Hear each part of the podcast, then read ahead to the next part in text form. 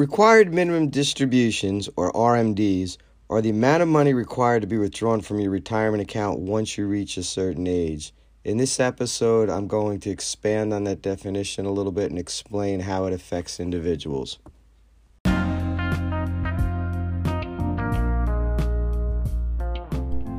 Welcome to the Accounting Tips for Entrepreneurs podcast. My name is Jeff Skolnick, and I am a CPA with 35 years of experience working with small business owners, entrepreneurs, and network marketers on how to make their business more successful by understanding how taxes can work in their favor and not hurt their business.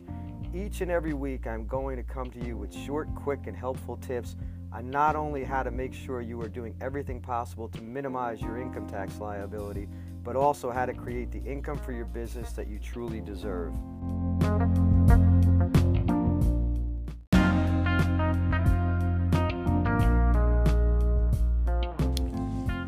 Required minimum distributions, or RMDs, are the amount of money required to be withdrawn from your retirement account once you reach a certain age. The beauty of most retirement plans is that they allow you to put aside for your retirement and not be taxed on this money when contributed. The money is considered tax deferred.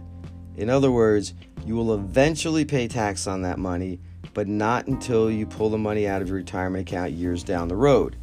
This typically will create a deduction on your individual return now if you're using a vehicle such as a traditional IRA.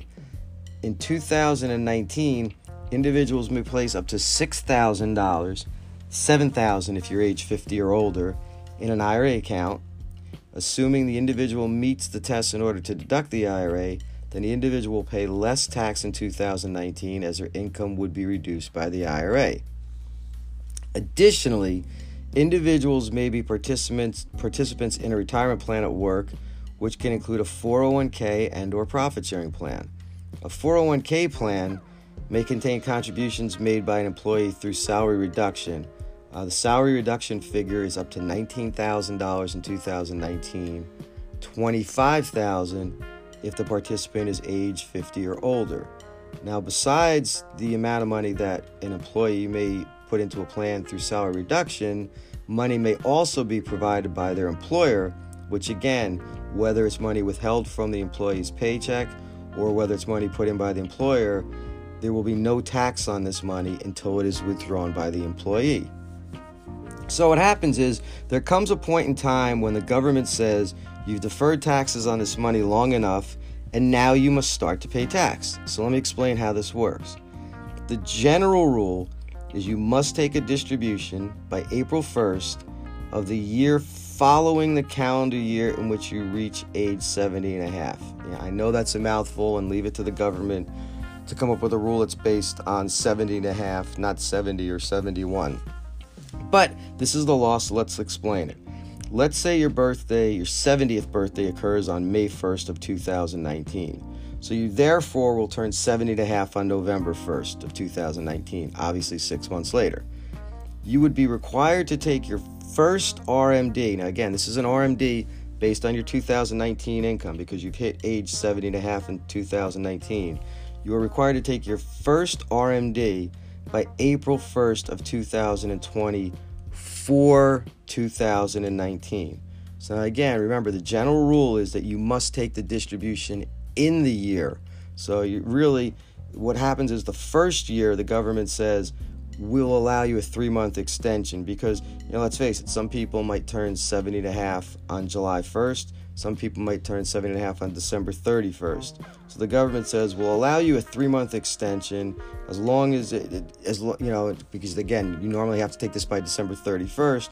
We'll allow you to go until April 1st of the year following the year um, that you turn 70 and a half. Now, what you have to keep in mind is they only allow that in the first year. So if you take your 2019 distribution in 2020, let's say you take it in March of 2020, you will have a second distribution you have to take because your 2020 distribution will be ha- will be due by December 31st of 2020. Your 2021 deduction will be due by December 31st of 2021, et cetera, et cetera. So it's only the first year that you're allowed a little bit of an extension of time. And if you take that extension of time, so in other words, you go into the next calendar year, just be aware you have to take two distributions in that year one to cover, in our example, one to cover 2019 and one to cover 2020. So that's how it works if you have an IRA. If you're a participant in a 401k plan, profit sharing, or 403b plan, then you're required to withdraw your RMD by the f- April 1st following the later of the year you reach age 70 and a half, which is we same rules we just went over for the IRA, or the year in which you retire. So, in other words, if you are still working, um, you are not necessarily um, required to take it out when you hit age 70 and a half. You can extend it a little bit if you're still working. However, if you own 5% or more of the company, you are not allowed to delay the payment until you retire. You would have to begin distributions by April 1st following the year you reach age 70 and a half. So it is important to realize here that there's no RMD when dealing with the Roth IRA until after the death of the, of the participant. The reason for this rule is that the taxpayer took no deduction when he or she originally contributed to the Roth IRA. In addition, Roth IRA grows tax free, and the taxpayer never pays tax on the principal or earnings as long as they meet all of the requirements. Since the government will receive no taxes when the IRA is withdrawn, there's no RMD. So, in other words, they're not going to see any money when you take it out, so therefore they don't care when you take it out. Okay, so now I want to deal with inherited IRAs and when you have to take money out. So there are two different ways that you have to do this, and it depends on whether the person that passed away, the decedent, had reached the required beginning date. So, in other words, had they reached that seven and a half mark or not, or whether they haven't reached that date.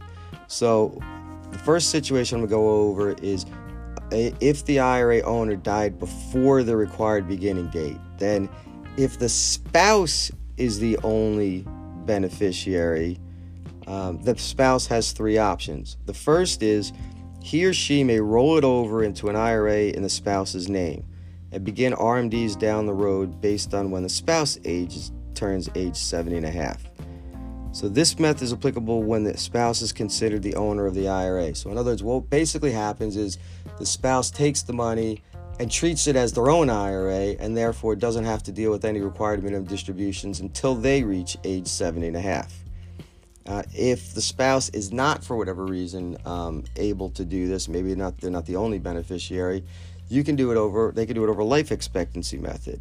So the spouse must begin taking RMDs based on his or her own, own life by the later of December 31st of the year after the year of the IRA owner's death or December 31st of the year in which the IRA owner would have turned 70 and a half. So if the IRA owner um, had not turned 70 and a half when they passed away, uh, the spouse would be able to delay the RMD under the life expectancy method until the year that the spouse that the spouse who passed away would have reached 70 and a half. Uh, and again, if you don't use the life expectancy method, then the other alternative is what is considered the five year method. You must redeem the entire um, um, amount in the IRA by the fifth year after the year of the IRA owner's death. Now, if you're a qualified beneficiary other than the spouse, if you inherit the IRA, you are not the spouse, you have two options. One is the life expectancy method, you must begin taking RMDs by December 31st of the year after the IRA owner's death so that you don't have the option of waiting until they hit the IRA owner would have been 70 and a half. So you have to take the RMDs by December 31st of the year after the IRA owner's death based on your life expectancy. Again, this is for qualified beneficiaries other than a spouse. By your life expectancy, beginning with the age you reach in the year after the IRA owner's death. If all beneficiaries have established their own accounts by December 31st, this is the way it would work. If all the beneficiaries uh, of the IRA have not established separate accounts, you would have to use the life expectancy of the oldest beneficiary um, on December 31st of the year after the year of the IRA owner's death. So basically, if an IRA owner passes away, let's say they leave a million dollars to four different individuals. If it is set up in such a way that each of the four individuals has that money into their own separate IRA account, they can each use their own ages to determine the life expectancy. If for some reason it has not been separated and it's just one big account, you're going to have to use the oldest um, IRA um, uh, beneficiary's birth date. The reason for that is the older somebody is, um, the faster they have to take the money out. So the IRS is going to say, hey, if you haven't separated it into individual accounts, you're going to have to use the oldest person's account. Uh, and if the qualified beneficiaries choose not to use this life expectancy method, they can also use the five year method. Again, they'd have to redeem the entire account by the end of the fifth year after the year of the IRA owner's death. Now, again, I've been discussing whether it's spouse or other qualified beneficiaries. This everything I've discussed so far is what happens if the IRA owner dies before they started taking any distributions. If the IRA, owner has already met their required beginning date, then if the spouse is the only beneficiary, the RMD calculations are based on their required beginning date. So again, this this would be the case when the spouse decides they are the owner of the IRA. If the spouse is not considered the owner, they must use one of the following methods. So again, if the spouse is the owner, they can again put it into their own IRA and again wait until they each reach age 70 and a half. If the spouse inherits the IRA, they must begin by taking RMDs by December 31st of the year after the year of the IRA owner's death based on the longer of the spouse's life expectancy. Again, this is determined when the spouse may, may not be the only beneficiary, so they may not be qualified to just put it in their own account and treat it as their own IRA. If that's the case, they have to take it beginning by December 31st of the year after the IRA owner's death based on the longer of the spouse's life expectancy, which is recalculated each year, or the IRA owner's remaining life expectancy. You may take, um, you must take an RMD for the year of the IRA owner's death if the owner hasn't already taken one for that year. So if the IRA owner should have taken a distribution during the year but passed away before they were able to do so, you will have to take an IRA, uh, an IRA distribution for them. Now, qualified beneficiaries. If you inherit an IRA and are not the spouse, you must begin by taking RMDs by December 31st of the year after the year of the IRA owner's death based on the longer of your life expectancy or the IRA's owner remaining life expectancy. And again, if the IRA owner hadn't taken a distribution and should have, you'd have to take one from them. So you can see the rules if an IRA owner dies um, after their beginning date unless the spouse is considered the owner where they can roll it into their own IRA account. The rules um, for being a spouse or for qualified beneficiary are exactly the same to pull the money out. Again, remember going back to if it's before somebody reaches their required beginning date, they're slightly different between a spouse and another qualified beneficiary.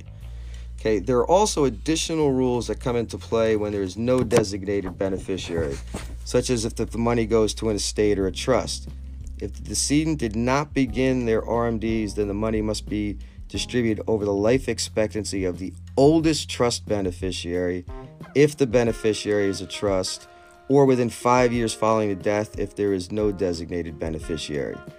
If the RMDs have begun, then the trust will have to withdraw the money over the longer of the life expectancy of the oldest beneficiary of the trust or the deceased owner's remaining life expectancy.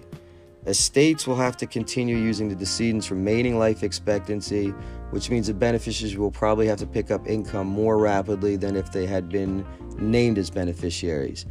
Keep in mind the penalty for not taking an RMD is 50%. Yes, 5 0.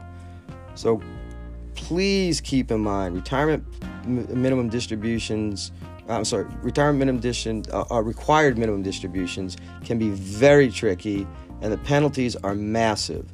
Therefore, please make sure to discuss the requirements with a tax professional well versed in the subject.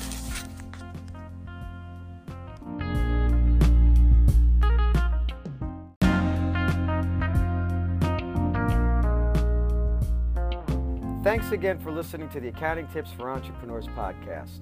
If you could please head over to Apple Podcasts, iTunes, or Spotify and leave me a five star rating and write a review. Also, please connect with me on social media. If there are any tax or accounting related topics you would like me to cover, please don't hesitate to reach out and let me know. If you are that small business owner or entrepreneur that really wants to learn more about how to minimize your tax liability and maximize your income, just head over to www.jeffcpaworld.com and I'll see you over there. Have a great day.